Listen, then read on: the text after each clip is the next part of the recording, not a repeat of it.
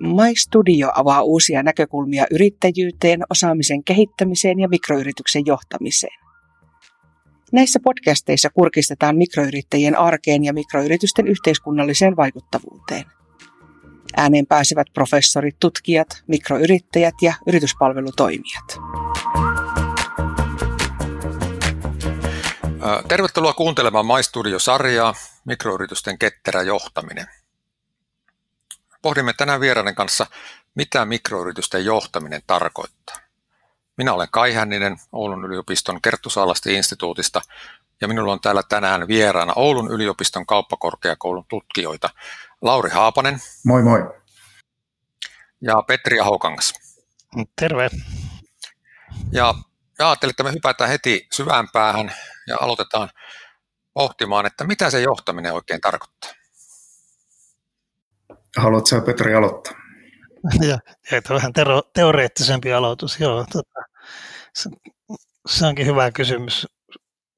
Niin kuin mä oon aina ajatellut näin, että mikroyrityksissähän se lähtee itsensä johtamisesta ensin ja sitten voi johtaa toisia ja sitten voi johtaa asioita. Että tämmöisiä mietteitä tässä ensimmäiseksi tulee mieleen, että jos ei itse osaa johtaa, niin aika vaikea myöskään johtaa niitä asioita, joista on vastuussa tai muita ihmisiä, jotka siinä ympärillä tekee töitä saman päämäärän hyväksi. Kyllä, mä mietin johtamisesta aivan samaa, että tuota, on tietysti niin kuin eri asia johtaa ihmisiä ja eri asia johtaa yritystä.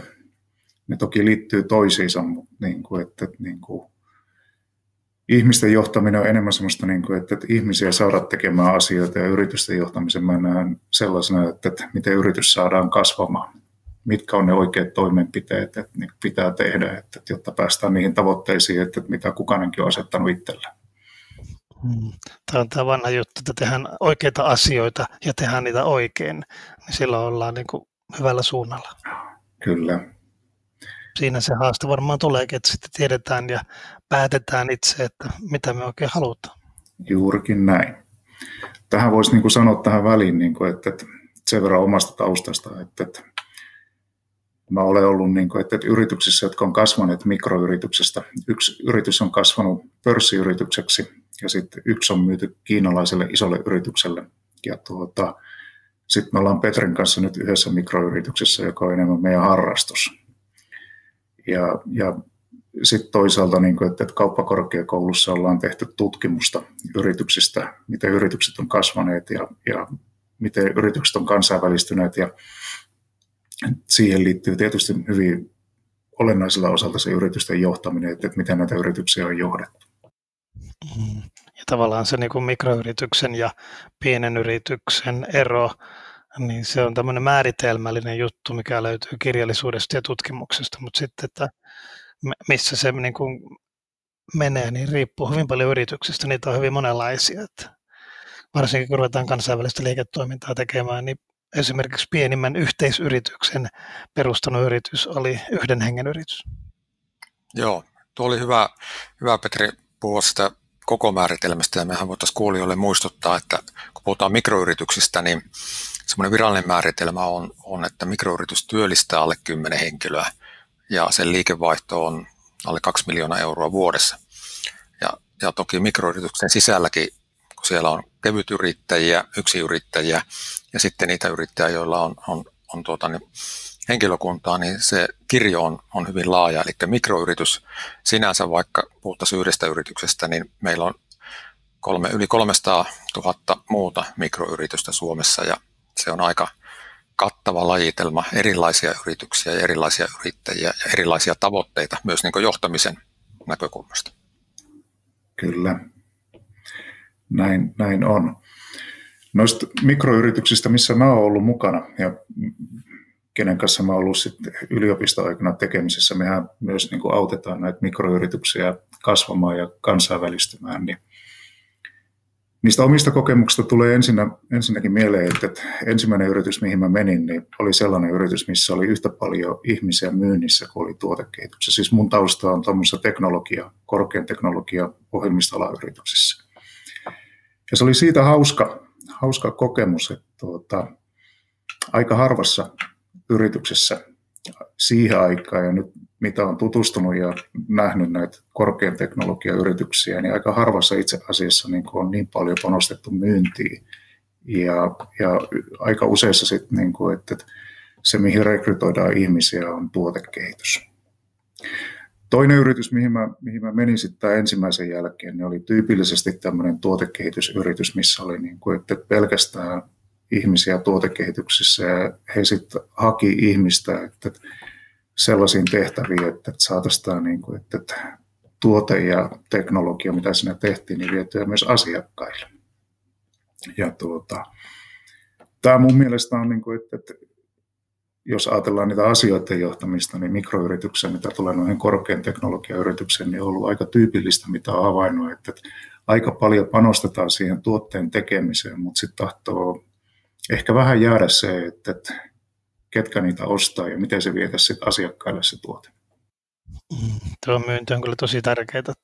Mä olin, mullakin on tämmöinen sekatyömies-tausta, että väiteltyäni päädyin teknologiayritykseen töihin. Siinä oli tosin 70 eh, ihmistä jo siinä vaiheessa ja niin kuin, niin kuin myynnin näkökulmasta, kun katsoi tätä asiaa, niin kun tuli takaisin yliopistolle, niin yksi ensimmäisiä väitöskirjoja, mitä olin ohjaamassa, oli tällainen teema kuin yrittäjä ja myynti yhdessä just näissä teknologiayrityksissä. Ja siinä niin kuin pohdiskeltiin sitä, että mitä on tämmöinen yrittäjämäinen myynti. Ja tota, mä oon ihan samaa mieltä kuin Lauri, että hyvin usein yritykset Suomessa on niin insinööripainotteisia tai tuote- tai teknologiapainotteisia. Me ehkä se johtuu siitä, että me ollaan tämmöinen harvaan asuttu kansa, missä tulee useammin vastaan tuota, niin tekninen ongelma kuin kaveri, jolle voi puhua. Ja tota, se ehkä johtaa tämmöiseen niin kulttuuriin meillä sitten, että myyntiä ei arvosteta tai sitä ei ole niin nähty semmoisena keskeisenä juttuna, niin minusta oli tosi mielenkiintoista olla ohjaamassa tämmöistä työtä, missä mietiskeltiin just tätä yrittämisen ja myynnin välistä rajapintaa. Oletko Petri huomannut, että, että sit näissä teknologiayrityksissä, että, että ne on aika usein sit, niin kuin, että insinöörien, diplomi-insinöörien perustamia yrityksiä, niin niillä on aika korkea kynnys palkata muita kuin insinööriä. Joo, ne ei tunne oikein muita. Mä oon niin huomannut ihan saman, että kun mä menin 70 hengen taloon, niin siellä oli joku merkonomi laskentatoimen puolella hommissa, jotka piti kirjanpidosta huolta. Ja mä olin ensimmäinen kauppatieteilijä talossa ja oli siinä opiskelemista. Kulttuurisokki oli tämmöinen molemmin puolinen. Joo, ja sitten tota, näissä pienissä yrityksissä tai mikroyrityksissä kanssa, että, että jos niin kuin, että omistajaperustajat on insinöörejä, niin se hyvin usein tulee, niin kuin, se mitä mä oon huomannut, niin tavallaan semmoinen vire, että, että niitä tuotteita ei osaa myydä sit kukaan muu kuin insinööri. Että jos vaikka palkataan ihmisiä myymään, niin sitten niin lähdetään siitä, että täytyy osata se teknologia niin hyvin, että tuote saadaan asiakkaille. Ja se on niin kuin, minusta se on niin kuin virhe siinä mielessä, kun se tuote pitäisi tehdä niin helpoksi, että sen pystyy myymään kukaan vain periaatteessa. Silloin se on myöskin asiakkaan näkökulmasta helppo ostaa, eikä tarvitse olla niin kuin sellaista ostajaa, joka joutuu niin kuin ymmärtämään sen tuotteen tai palvelun niin, kuin niin hyvin, että tietää mitä ostaa mä oon ihan samaa, samaa mieltä sun kanssa. Ja tuota, jos jos niin kuin ajatellaan, niin kuin, että, että mikroyritysten ketterää johtamista, niin kyllä mun, mun mielestä niin kuin, että, tavallaan siinä niin kuin organisaatio, organisaton, organisatoriset haasteet, niin kuin, että, että siinä johtamisessa tulee siihen, että tuota, ei oikein uskalleta palkata sit, niin kuin, että, että ihmisiä myymään syystä tai toisesta. Tota, itse asiassa tukee niin kuin tutkimus, mitä me ollaan tehty, että, että me ollaan, niin kuin, että, että meidän mun ja Petri yhteisen yrityksen kautta niin käyty ja analysoitu noin 200 yritystä läpi, joista niin kuin, että aika suuri osa on mikroyrityksiä. Ja tuota, sitten tuota, kun ollaan katsottu, että, että, että, että mihin niitä resursseja kohdistetaan näissä pienissä ja mikroyrityksissä, niin kyllä se on se tuotekehitys. Ja sitten sit tuota, siinä vaiheessa vasta, kun että, että yritys pääsee niin kuin, että hyppäämään koko luokasta, niin kuin, että, että ehkä vähän isompaan koko luokkaan, niin ruvetaan tajuamaan sen myynnin ja, ja, ja niiden henkilöiden merkitys, jotka, niin kuin, että, että en mä tiedä henkilöiden merkitys, mutta ylipäätään se myynnin ja markkinoinnin merkitys sillä yrityksen kasvulla. Että aika paljon niin kuin, pyöritään siihen pisteeseen saakka semmoisessa omassa kuplassa. Ja sitten vasta, niin kuin, että, että ehkä ulkoisten paineiden takia, niin ruvetaan satsaamaan myyntiä ja markkinointia. Niin se on niin kuin, ja siinä on sellainen riski, että myynti-ihmiselle voi joutua maksamaan enemmän palkkaa kuin itselle. Niin sekin saattaa olla tämmöinen perinteinen hidaaste. Aika monesti niin kuin perustaja, yrittäjä, johtaja ajattelee, että monhan tästä pitää eniten tienata. Ja jos siinä kävisikin sillä tavalla, että myynti-ihminen saa hyvän myyjän, niin se on investointi. Niin jos siinä käykin sillä tavalla, että tämä palkka nousee niin yli, niin se voi olla myöskin itsetuntopaikka jossain määrin. Joku on joskus sanonut, että tuota, silloin yrityksellä menee hyvin, kun myyjät tienaa kaikkein eniten. Mm, mä, on, mä mietin, että onkohan joku asia, mistä me ollaan eri mieltä, mutta toistaiseksi ollaan oltu ihan samaa mieltä näistä asioista.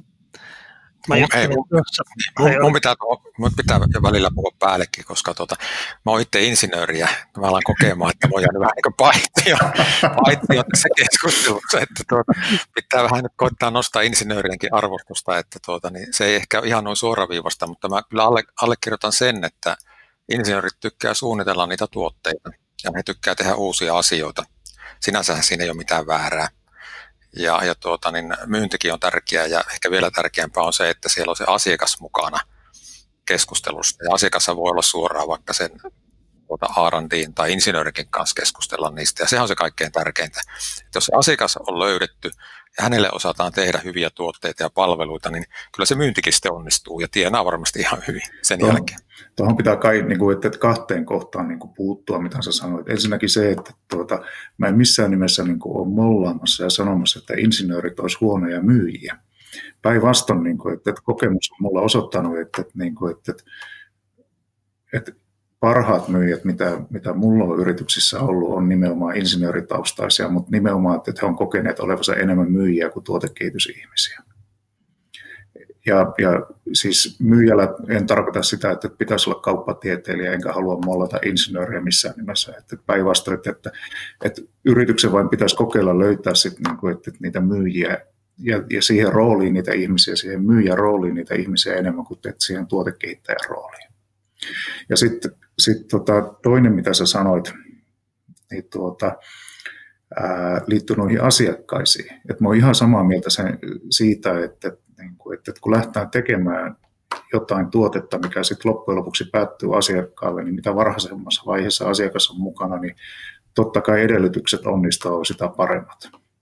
Et mulla on kokemuksia, niin kuin, että monistakin niin kuin, että sellaista tilanteista me ollaan tehty ensin yhdessä tällaisia pilottiprojekteja asiakkaiden kanssa ja sitten niin kuin, että, kun ollaan saatu niin kuin ymmärrettyä se, että, mitä asiakkaat tarvii ja, ja mistä he ovat valmiita maksamaan, niin lähtee sitten niin kuin tuotteista sitä varsinaista tuotetta. Mutta tähän liittyy nyt sitten sellainen asia, että mikä mun mielestä niin kuin, että, on vähän hidastanut sitä, sit sitä myyntiä ja asiakkaiden kanssa tekemistä olemista on niin kuin, että Suomessa tekes että Tekes rahoittaa yritystoimintaa ja nimenomaan tutkimus- ja kehitystoimintaa, niin kuin, että sillä tuollainen mikroyritys kolme vuotta Tekesin rahoituksella saattaa tehdä tuotteita ilman, että näkee asiakasta lainkaan. Ja sitten se, että, että, että Tekesin, niin kuin, että, että ainakin siihen aikaan, kun mä ollut Tekesin kanssa tekemisissä, niin sitä rahaa ei saanut käyttää myyntiin eikä markkinointiin. Ja, sama, samanlaisia kokemuksia itselläkin on tuolta edellisestä elämästä silloin, kun ei ollut vielä yliopiston palveluksessa, mutta nykyään tuo tekes on muuttunut Business Finlandiksi ja kyllä siellä niin kuin tämä myynnin ja markkinoinnin kehittäminen on, ja mar- markkinaosaamisen ja myyntiosaamisen kehittäminen on niin kuin noussut paljon isompaan rooliin, että jos nyt hakee hankkeita, niin se täytyy perustella kaupallisesti paremmin. Toki eihän siellä hirveästi henkilöstö ole vaihtunut, että tämmöinen kulttuurimuutos tuohon on aika iso ja se on vaikea valita yritysprojekteista teknisen taustan kautta, jos pitää painottaa liiketoimintaa, että niin kuin, miten oikeasti ymmärtää jonkun ihmisen tai organisaation liiketoiminta, ideaa, sitä ajatusta sillä taustalla, ymmärrystä markkinasta, varsinkin jos Suomessa vielä painopiste on tämmöisissä uusissa innovaatioissa, ja tota, innovaatiossa on aina se riski, että se on uusi meille ja se on uusi asiakkaalle. Eli se on niin kuin se kaikkein vaarallisin kaupallistamisen laji, missä niin kuin vähiten tiedetään siitä, että missä ollaan ja mihin pitäisi mennä. Ja ehkä tämmöistä niin kuin, niin kuin tähän johtamiseen, niin just tämä kysymys siitä, että mikä on meidän oma liiketoiminnan fokus, niin mihin meidän pitää keskittyä, mikä on järkevää resurssien käyttöä. Niin se mä oon oppinut tästä niin yritysten kasvusta, että tuota, jossakin vaiheessa, kun meillä oli tämä meidän tuote- ja palveluidean taustalla Laurin kanssa tämmöinen hanke tuonne Savonmaan suuntaan, ja siellä sitten käytiin 30 eri kokoisessa yrityksessä katsomassa, kuinka hyvin he tuntee niin omaa liiketoimintaympäristöään ja sitten pystyvät niin rakentamaan kasvua ja kansainvälistymistä, niin meidän huomio, huomio, mikä siellä tuli, oli tällainen, että jos johto keskittyy olemassa olevien tekemisten optimointiin sen sijaan, että miettii uutta kehittämistä, niin aika hankalaa sitä on lähteä auttamaan kasvuuralle. Että se olemassa olevan optimoinnista pitää päästää irti sen ihmisen, joka sitä johtaa, ja sen jälkeen lähteä katsomaan niitä uusia mahdollisuuksia. Ja siinä on se kasvun ja kehittymisen paikka. On, ja sitten niin kuin aina, aina niin kuin, että voi varmistua sillä tavalla, että tekee oikeita asioita, että, kysyy asiakkaita tai potentiaalisilta asiakkailta, että, onko nämä nyt sellaisia tuotteita tai palveluita, että, että toisitte valmiita ottaa näitä käyttöön. Ja sitten vielä, että jos hän vastaa, että, että kyllä, että, nämä olisi meille sopivia, niin kysyy vielä siihen perään, että toisitteko te valmiita vielä maksaa niistä.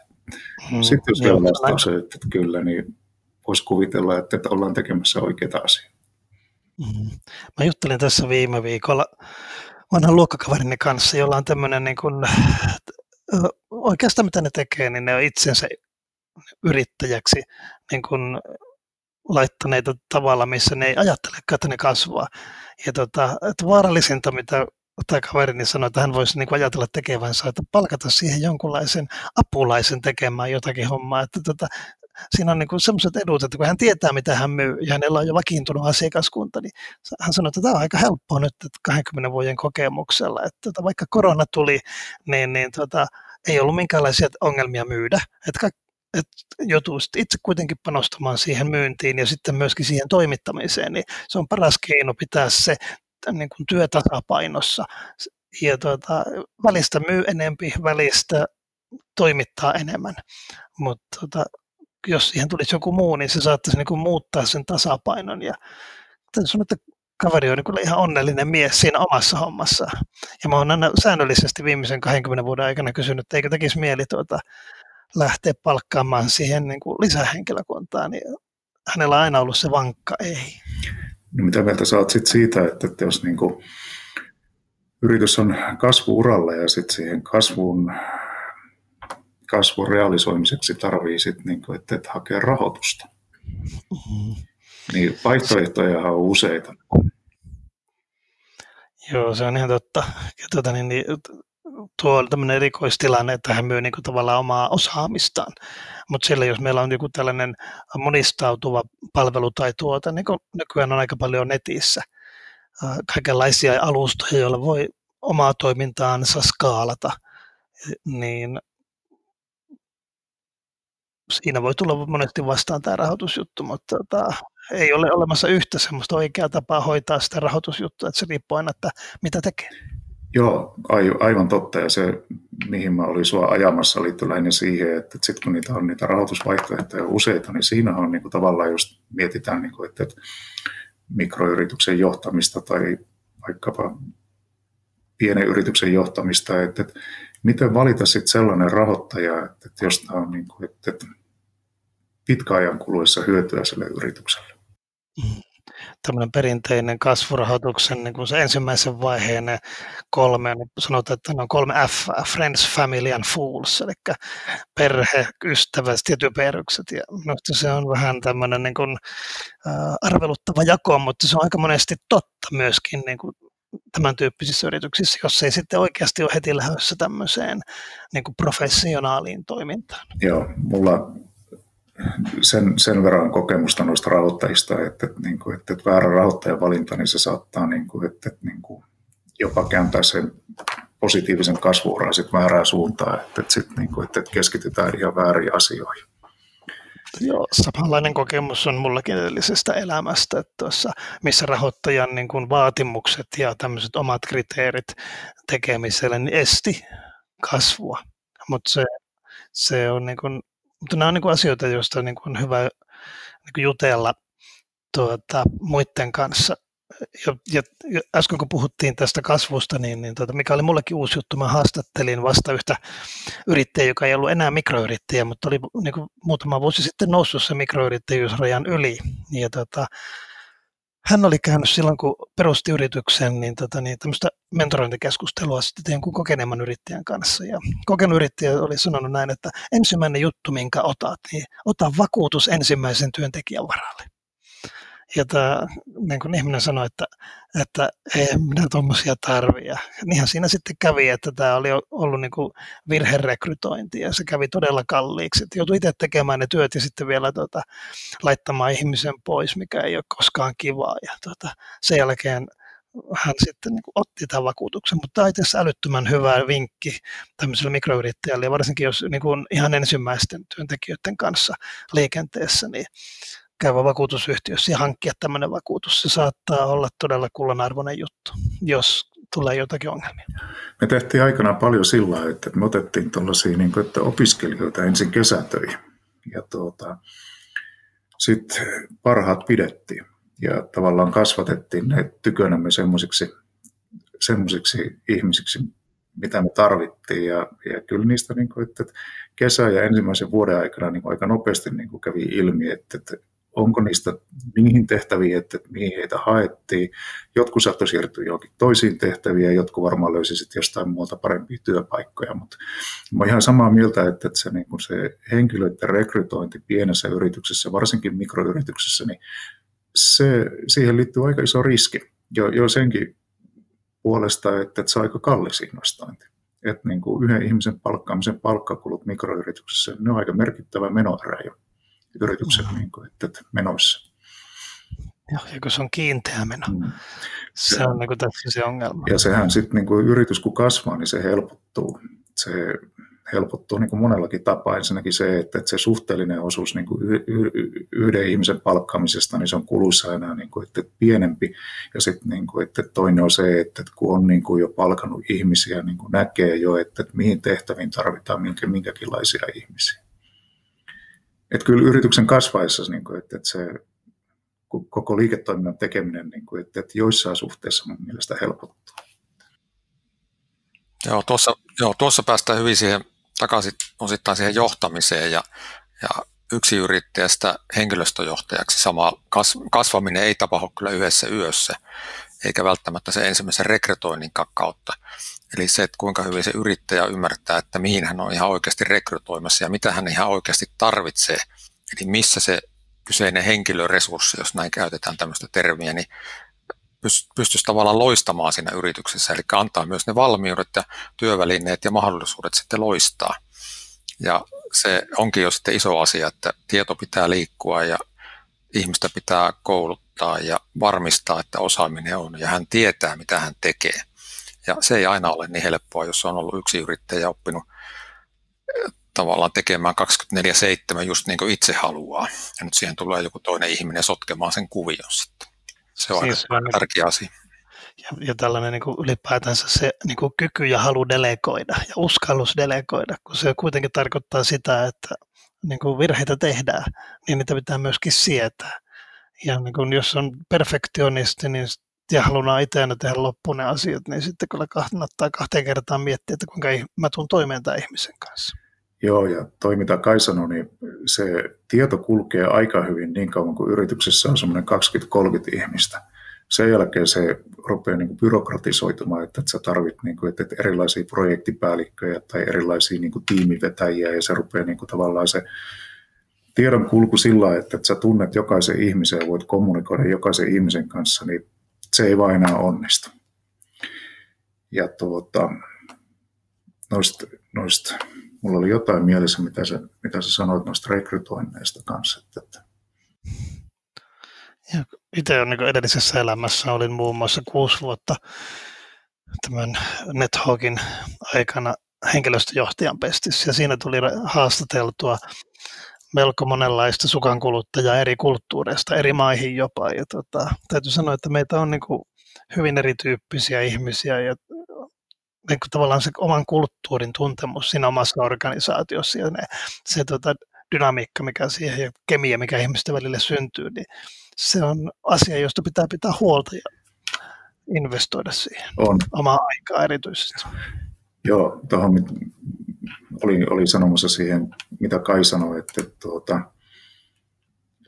se, se varmaan, niin kuin, että, että jos olet yksin yrittäjä ollut ja palkkaat ihmisen, niin se henkilöstön johtaminen ja se töiden niin kuin, delegointi, niin se voi olla vaikeaa, mutta tuota, sen takia sä palkkaat ihmisen, että se vähentää sun työkuormaa. Ja kyllä mä uskon sellaiseen, niin kuin, että perinteiseen armeijan syvään johtamiseen, että niin kuin asetetaan tavoitteita ja kommunikoidaan koko ajan ei siis en tarkoita sitä kommunikoinnilla koko ajan, että, että ollaan takaa seurataan, että mitä tehdään, mutta niin kuin, että, että avoimesti keskustellaan siitä, että, että mitä ollaan tekemässä ja minkä, miten ollaan saavuttamassa niitä tuloksia, niin se on varmaan kaikkein se niin kuin, että, että motivoinnin tapa niin kuin, että sekä sille yrittäjälle että, että sille uudelle työntekijälle sit, niin kuin, että, että tehdä, sitä, tehdä sitä työtä. Se on niin kuin tämmöiselle mikroyrittäjälle vaarallisin kohtaus on mikromanakeerauskohtaus. Onko siihen, onko siihen lääkettä? Onko siihen lääkettä se, se on hyvä kysymys. Tuota, niin, niin, se on, mä olen samaa mieltä, että se peili on se ensimmäinen juttu, mutta tuota, niin, niin, mä en usko, että ihmisen on kovin helppo niin kuin, muuttaa. Että se lähtee siitä, että heidän täytyy itse ymmärtää, että nyt mun täytyy muuttaa omaa toimintatapaani, toimintamallia ja tota, miettiä sitä organisoitumista asioissa sillä tavalla, että antaa toisille myös sen kasvumahdollisuuden, koska se on ainut ja oppimismahdollisuuden, koska se on ainut tapa tavallaan päästä eteenpäin, eikä jämähtää siihen, missä me nyt ollaan. Ja kyllä, niin kuin, että, että jos, jos niin kuin lukee noita tarinoita huonosta johtamisesta, niin kyllä se yleensä on, niin kuin, että, että kommunikaation puute, mikä taustalla näkyy. Että asioista, kommunikaatio. Niin, että asioista ei sitten niin puhuta ja sitten asiat ymmärretään erillä tavalla. Toi on ollut aika jännä, että kun ollaan tutkittu noita pieniä yrityksiä, joissa on sitten niin kuin, että, ollut johtoryhmiä, jotka enemmän kuin yksi ihminen. Eli että, että jos on niin kuin kahden, kolmen tai jopa useamman hengen johtoryhmiä ja sitten niin että, että käyty läpi, että, että kuinka samalla tavoin nämä ihmiset johtoryhmissä näkee, että missä yritys on tällä hetkellä ja mitä pitäisi tehdä seuraavaksi, niin se on aivan hämmästyttävää, kuin erilaisia tai kuin, niin kuin eroavat mielipiteet näissä johtoryhmissä ja näitä ihmisillä näiden, näissä ihmisten välillä näissä johtoryhmissä on. Ja, ja kaikkein kummallisen minusta oli tämmöinen havainto, mikä meillä oli tuossa, että että mitä enempi johto on erimielinen keskenään, niin sitä paremmin firmalla meni. No se... Ja, tota, se oli, tota, äh, tämä on ehkä karrikointi, mutta kertoo vain siitä, mitä Winston Churchill sanoi aikanaan brittihallituksessa toisen maailmansodan aikana, että kaikki, jotka on hänen kanssaan samaa mieltä, on turhia, koska hän haki sinne diversiviteettiä. Että ajatellaan eri tavalla ja otetaan asioita huomioon ja sitten kun meillä on yhteinen suunta, niin me ollaan niin kuin koeteltu se päätöksentekoketju monesta näkökulmasta, eikä vain sillä tavalla, että minä olen oikeassa, sinä olet väärässä. Tuohon pitää vielä lisätä se, että tuota, toi piti paikkansa niin kuin siinä tilanteessa, että, että yritykset niin kuin ymmärsi kumminkin niin kuin markkinatilanteen oikein, tai ne johtoryhmä näki markkinatilanteen samalla tavalla, mutta sitten niin kuin erimielisyyttä saattoi olla niissä keinoissa, että, että mitä tehdään seuraavaksi. Ja se tavallaan se keinovalikoiman niin kuin diversiteetti, niin se oli plussaa. Joo, niin on. Se, niin meillä on ollut sellainen tapa, miten me ollaan pyritty hahmottamaan sitä yrityksen kasvu- ja kehittymiskyvykkyyttä. Se on lähtenyt niin tällaisesta ajatuksesta, että tullaan niin ulkoa sisälle päin. Eli ensin vähän koitetaan kartoittaa sitä, että kuinka hyvin yritys ymmärtää omaa markkina, markkinatilanteensa ja se liiketoimintaympäristön. Sitten seuraavaksi ruvetaan katsomaan, että kuinka hyvin me tunnetaan ja tiedetään meidän asiakkaat ja osataan palvella heitä. Ja sen jälkeen tulee ne strategiset toimintatavat, miten me tehdään, ja viimeisenä sitten ne resurssit, mitkä meillä on käytössä. Ja tästä nelikentästä tulee tavallaan se kokonaisuus, että mitkä siellä yrityksessä pitäisi jollakin tavalla olla johdettuna. Mutta tota, toki on näin, että me ollaan törmätty monenlaisiin yrityksiin. Tota, meidän tämmöinen alustava ajatus oli, että yritykset niin kun kasvaa ja kehittyy tämmöisen niin kun, uh, oppimis, teorian tai kypsyysmalliajattelun kautta, mikä tarkoitti vähän sitä, että ennen kuin ruvetaan rakentamaan talon seiniä, niin meillä pitäisi olla kivijalka kunnossa. Ja ennen kuin kattoa ruvetaan pykäämään, niin sitten meillä oli seinäkin vähän tukirakennetta kasassa. Ja sitten me niin kun rakennettiin työkalua, jolla me pyrittiin yrityksiä niin tunnistamaan ne kivijalkansa ja seinänsä ja kattonsa. Ja tota, annettiin sitten niin kuin vinkkejä, että hei, että kannattaa muuten katsoa tuota, että tuolla on kivijalassa reikä tai seinässä kolo tai katosta puuttuu osa ja mentiin tämmöisellä systemaattisella logiikalla eteenpäin, mutta sitten meitä rupesi haastamaan tämmöinen niin kuin ajatus, että me törmättiin yrityksiin, jotka pärjäs ihan kohtuullisesti, mutta kivijalasta ei ollut yksi toinen puoli olemassa ja seinä ei ollut kuin tuulen puolella ja katossakaan ei ollut kuin vähän räystästä ja silti ne teki rahaa. Ja tultiin sitten siihen tulokseen, että hei, että ehkä meidän täytyy tätä kasvuakin lähestyä vähän eri tavalla. Yrityksen pitää kohdistaa vain niin resursseja aikansa ja vaivansa siihen niihin asioihin, että, jotka jatkossakin tuo sitä kasvua. Ei lähteä korjaamaan niitä asioita, mitä ehkä menneisyydessä on tehty väärin tai jätetty tekemättä. Mm-hmm. Mutta näyttää, niin että ei ole olemassa yhtä oikeaa ratkaisua. Näin, näin on. Mutta tuosta johtoryhmätyöskentelystä tuli mieleen, että tuota, sellainen huomio on ollut, niin kuin, että, että varsinkin mikroyritysten keskuudessa, että tuota, hyvä tapa ollut niin kuin tukea, tai että yrittäjät on niin kuin hakeneet tukea itselleen tämmöistä advisory boardeista. Eli keränneet itselleen ympärille ihmisiä, että, jotka on keskustelleet niin kuin yrityksen tilanteista ja ideoineet ja miettineet, että minkälaisia niin kuin toimenpiteitä voisi niin kuin tehdä seuraavaksi ja mihin asioihin kannattaisi ehkä kiinnittää huomiota. Ilman, että he ovat hallituksen jäseniä tai ilman, että he ovat yrityksessä palkkalistalla, mutta sellaisia ihmisiä, joilla on kokemusta asioista ja jotka on niin kuin törmänneet samoihin ongelmiin aikaisemminkin. Ja ne yrittäjät, joilla on ollut tällaisia advisory boardia, on ollut aika tyytyväisiä niihin. Ja sitten sit, kun se ei ole mikään semmoinen virallinen eli, niin tavallaan sehän voi olla joustava, eli että, että siinä vaihtuu jäsenet ja vaihtuu ihmiset. Asiat, mistä keskustellaan, voi olla eri, eri asioita eri kokouksissa ja se sykli, kun useasti tavataan, niin sehän voi, tässä on ihan niin kuin yrityksestä ja yrittäjistä kiinni. Minusta se on ihan parempi työkalu. Joo, mä olen samaa mieltä. Tuo on vähän niin kuin mentorointia tämmöisessä niin kuin henkilöjohtamisen kehittämisessä, mitä tehdään aika pitkälle. Ja sitten sit se, että miten se niin kuin ero mentoroinnista on, että, että jos mentoroinnilla käsitetään tämmöistä, niin kuin, että kahdenvälistä keskustelua ja sparraamista, niin se advisory boardissa, jos siinä on niin kuin, että hyviä ihmisiä, niin kuin, siinä tulee aika nopeasti semmoista niin kuin lennokasta ja mukavaa, mukaansa tempaavaa keskustelua. Ajatukset saattaa lennätä, lentää ja, ja sitten syntyy uusia ajatuksia siinä. Että molemmissa on puolensa, Tot, totta kai. Kyllä, Kaila näyttää Joo, olevan mä... nyt asia meille. Joo, mulla on asia. Tässä on ollut hyvää keskustelua ja alle, allekirjoitan sen omien kokemusten perusteella, että mikroyrityksessäkin niin tarvitaan monenlaista tukiverkostoa. Oli sitten tämmöistä niin advisory board tai peer-to-peer, eli tavallaan mikroyrittäjä, ystäviä tai kavereita, verkostoja tarvitaan. Mutta tuota, me ollaan tässä tehty tämmöistä MyStudio-sarjaa ja, ja tuota, niin, tosiaan minä olen Kai Hänninen Oulun yliopistosta ja mulla on täällä ollut vieraana Oulun kauppakorkeakoulusta niin Lauri Haapanen ja Petri Ahokangas. Ja tuota, mä haluaisin vielä nostaa yhden, yhden keskusteluaiheen tähän, tähän tuota, mukaan ja kun puhutaan mikroyrityksistä ja ketterästä johtamisesta, niin voisiko sitä jollakin lailla summata niin, että me puhutaan semmoista suunnitelmallisuudesta. Lähtisikö siitä, jos mikroyritysten ketteryys ja johtaminen eteenpäin, jos siellä olisi, oltaisiin ja tehtäisiin asioita suunnitelmallisesti. Mitä mieltä olet? Varmaankin näin.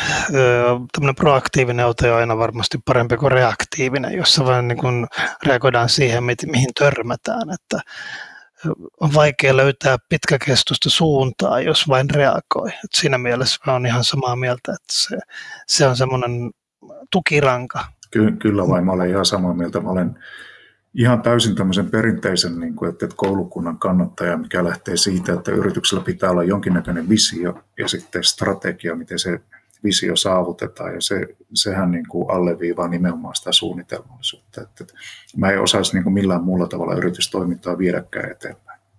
Joo, sama vika. Ehkä se on koulutuksen mukanaan tuoma vaiva, mutta tota, itse olen nähnyt sen niin kuin pikkupojasta lähtien, kun maatalousta kotoisin. Siinä kaikki suunniteltiin ja juteltiin ennen kuin ruvettiin tekemään. Ja siinä oli aika hyvä pohja, ettei tarvinnut semmoista niin kuin välitöntä ohjausta myöskään antaa liikaa ja jokainen pystyy kasvamaan ja kehittymään omilla. Ja minusta tämmöinen suomalaisen maatalouskulttuurin, ja me ei ole kulttuurina kaukana siitä, niin niiden oppien soveltaminen työelämässä sopii suomalaiseen yhteiskuntaan.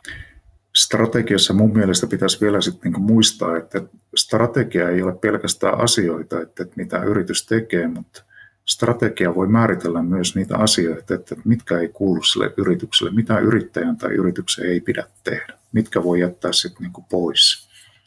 Ja se onkin aika useasti aika hankalaa sit siinä, että pieni yritys, jonka pitää sitten saada se tulorahoitus asiakkailta, niin jättää sitten jotain asioita tekemättä, jotka vaikuttaisi houkuttelevalle. Mutta niin kuin, kyllä se suunnitelmallisuuteen kuuluu myös se, että niin kuin tehdään oikeita asioita eikä tehdä vääriä asioita. Joo, tässä, tässä on vähän samanlainen juttu, kun tämä, mä oon sanonut sitä ajokoirastrategiaksi, että jos sinne vain niin kuin menee enää maassa haistelee rahaa, niin välistä on hyvä pysähtyä ja nostaa se nekku ilmaa ja katella, että missä ollaan ja mihin ollaan menossa ennen kuin jatkaa sen jäniksen perässä, vai olisiko tuossa joku vähän isompi saalis myöskin, kun pikkasen miettisi asioita niin saatavilla. Juurikin näin. Ja tuohon voisi vielä tietenkin sen lisätä, että vaikka kuinka suunnittelee, niin suunnitelma voi mennä vikaan ja sitä pitää vain korjata, eli tietynlaista epävarmuuttakin pitää sietää. Ei me, voi, me ei voi tietää kaikki ja tilanteet voi muuttua niin, niin nopeasti, että se aiheuttaa sitten semmoista turbulenssia siihen ja kyllä johtamiseen. Tänä päivänä maailma muuttuu yhä vain nopeammin.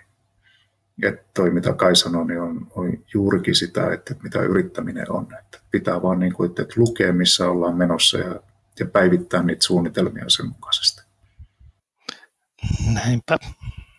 Tuota, meillä on tässä tämän studiosarjan lopussa aina ollut tämmöinen lopetuskeskustelu ja, ja se liittyy siihen, että minkälaisia hyviä vinkkejä, tämmöisiä käytännön vinkkejä te nyt antaisitte meidän kuulijoille. Siellä nyt on varmasti yrittäjiä, yrittäjiksi aikovia opiskelijoita, mutta jos ajatellaan, että annettaisiin yritystoimintaa käynnisteleville tai vasta aloittaneille yrittäjälle joku, jonkun vinkin, niin mit, mitkä olisivat teidän käytännön vinkit hänelle? Kyllä mä palaan siihen niin kuin alkuun, mistä me lähdettiin liikenteeseen, että ennen kuin lähdet rakentamaan mitään tuotetta tai palvelua, niin juttele niiden mahdollisten asiakkaiden kanssa ja yritä saada ne asiakkaat mukaan siihen tuotekehitykseen ja, ja, ja siihen tekemiseen. Se on niin kuin se, että millä pystyy varmistamaan sen, että tekee oikeita asioita. Ja, mä muistan, kun juttelin jo tästä yhdestä haastateltavasta, joka oli tämän vakuutuksen kannalla, niin hän oli sitten niin kuin harrastanut tämmöistä myyntitoimintaa, mikä mun mielestä oli aika nappara sen kasvun kannalta, että hän myi aina itsensä liriin ja sen jälkeen sitten oli pakko selvitä siitä ja se johti siihen kasvuun sitten automaattisesti.